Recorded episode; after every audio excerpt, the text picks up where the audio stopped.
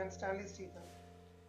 വളരെ ഹിറ്റായ ഒരു സിനിമയുടെ സീക്വൽ ഉണ്ടാക്കുക എന്ന് പറയുമ്പോൾ അത് ഭയങ്കര ഒരു ഭാരിച്ച ഒരു പണി കാരണം ആദ്യത്തെ ഭാഗത്തിന്റെ ആ ഒരു പേര് ഒരിക്കലും രണ്ടാം ഭാഗം കളയാൻ പാടില്ല.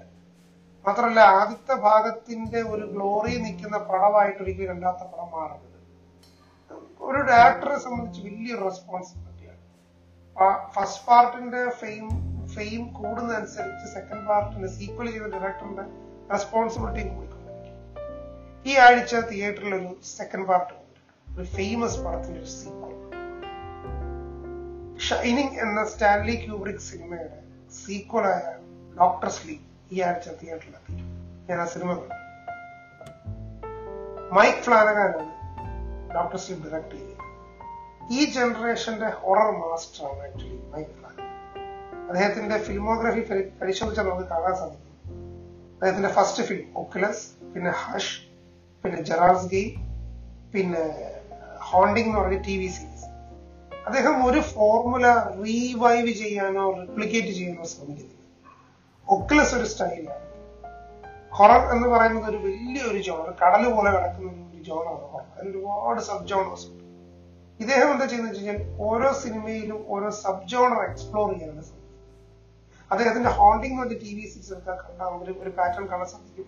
പത്ത് എപ്പിസോഡ്സ് ഉള്ള ആ സീരീസിൽ അദ്ദേഹം ഒരുപാട് സബ് ജോണേഴ്സ് എക്സ്പ്ലോർ ചെയ്യുന്നുണ്ട് ഒരേ ടൈമിൽ അതായത് ഗോതിക് ഹോറർ എക്സ്പ്ലോർ ചെയ്യുന്നുണ്ട് ബോഡി ഹൊറർ എക്സ്പ്ലോർ ചെയ്യുന്നുണ്ട് ടോർച്ചർ ഹോറർ എക്സ്പ്ലോർ ചെയ്യുന്നുണ്ട് അങ്ങനെ ഒരുപാട് കാര്യങ്ങൾ അദ്ദേഹം എക്സ്പ്ലോറേഷൻ സോ ഡോക്ടർ സ്ലീപ്പ് എന്ന് പറഞ്ഞ സിനിമ ചെയ്യുമ്പോൾ അദ്ദേഹം ഈ മൈഫാനന്റെ ഏറ്റവും വലിയ വെല്ലുവിളി മൈഫാനകാനിലുള്ള ഏറ്റവും വലിയ ചലഞ്ച് എന്ന് പറയുന്നത് അത് ഷൈനിങ്ങിന്റെ ഗ്ലോറി നിൽക്കുന്ന ഒരു പടമാവരുത് ആൻഡ് സത്യം പറയാനോ പൂർണമായിട്ടും അക്കാര്യത്തിൽ അദ്ദേഹം വിജയിച്ചിട്ടുണ്ട്.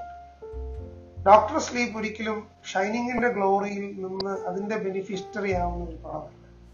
പത്ത് ശതമാനം ബന്ധം മാത്രമേ ഷൈനിങ്ങിനായിട്ട് അതായത് ഷൈനിങ്ങിനെ കുറിച്ച് അല്ലെ ഷൈനിങ് കാണാത്തൊരു വ്യക്തിക്കും ഡോക്ടർ സ്ലീപ്പിന്റെ നയന്റി പെർസെന്റേജ് എടുത്ത് മൂവി എൻജോയ് ചെയ്യാൻ സാധിക്കും അത് വലിയൊരു ഒരു വലിയൊരു ചലഞ്ചാണ് കാരണം ഒരു ക്ലാസിക് ഷൈനിങ് എന്ന് പറയുന്നത് ലോക സിനിമയിലെ തന്നെ ഒരു ക്ലാസിക് അതിന് ആ ക്ലാസിക്കിനൊപ്പം നിൽക്കുന്ന ഒരു സിനിമ ഉണ്ടാക്കിയെടുക്കുക എന്ന് പറഞ്ഞാൽ ഇമ്പോസിബിൾ പക്ഷെ അതിന് കുറ്റം പറയാത്ത തരത്തിൽ ഒരു സിനിമ ഉണ്ടാക്കിയെടുക്കാൻ സാധിച്ചു എന്ന് പറഞ്ഞു കഴിഞ്ഞാൽ അത് അപ്രിഷ്യേറ്റ് ചെയ്യേണ്ട കാര്യമാണ്. കാരണം വളരെ കുറച്ച് സംവിധായകർക്ക് മാത്രമേ അതിന് കഴിഞ്ഞിട്ടുള്ളൂ. Ninety nine percentage of the time വരുന്ന സീക്വലുകൾ ഫീൽ ആവാറാണ്. And ഇവിടെ മൈക്ക് ഫ്ലാനഗൻ അത് വിജയിച്ചു. രണ്ട് പടങ്ങളും ചർച്ച ചെയ്യുന്ന വിഷയം സിമിലറാണ് ടെലിപ്പതി ടെലിപ്പതി കമ്മ്യൂണിക്കേഷൻസ് ഷൈനിങ് അത് റിയലിസ്റ്റിക് ആംഗിളിലാണ് കാണിക്കുന്നത്. മൈക്ക് ഫ്ലാനഗൻ കാണിക്കുന്നത് അതിന്റെ ഒരു ഫിക്ഷണൽ സൈഡ് അതിന്റെ ആ ഒരു പെരിഫറൽ സൈഡ് അല്ലെങ്കിൽ ആസ്ട്രൽ പ്രൊജക്ഷൻസ് എന്നൊക്കെ പറയുന്ന രീതി. ആ തരത്തിലുള്ള കോൺസെപ്റ്റിൽ കൂടെയാണ് അദ്ദേഹം ഈ ടെലിപ്പതി കമ്മ്യൂണിക്കേഷൻസ് എങ്ങനെയാണ് നടക്കുന്നത്? ഒരേ സമയം ഒരു വിഷ്വൽ ട്രീറ്റ് ആണ്. അതേസമയം ഒരു പുതിയ കുറെ കോൺസെപ്റ്റുകൾ ഇൻട്രൊഡക്ഷൻ ഒരു നല്ല സൂപ്പർ ഹീറോ ഹൊറർ മൂവി നമുക്ക് യെസ് തെറ്റി പറഞ്ഞല്ല സൂപ്പർ ഹീറോ മൂവി ആയിട്ട് ലഭിക്കും കാരണം ഈ ഈ ഡോക്ടർ സ്ലീപ്പ് എൻഡ് ചെയ്യുന്നത് ഒരു ഫ്രാഞ്ചൈസി ഓപ്പൺ ചെയ്യും ഷൈനിങ്ങിന്റെ ബന്ധം ഡോക്ടർ സ്ലീപ്പോടെ കഴിയും. ഇനി വേണമെങ്കിൽ സീക്വലുകൾ വരാം.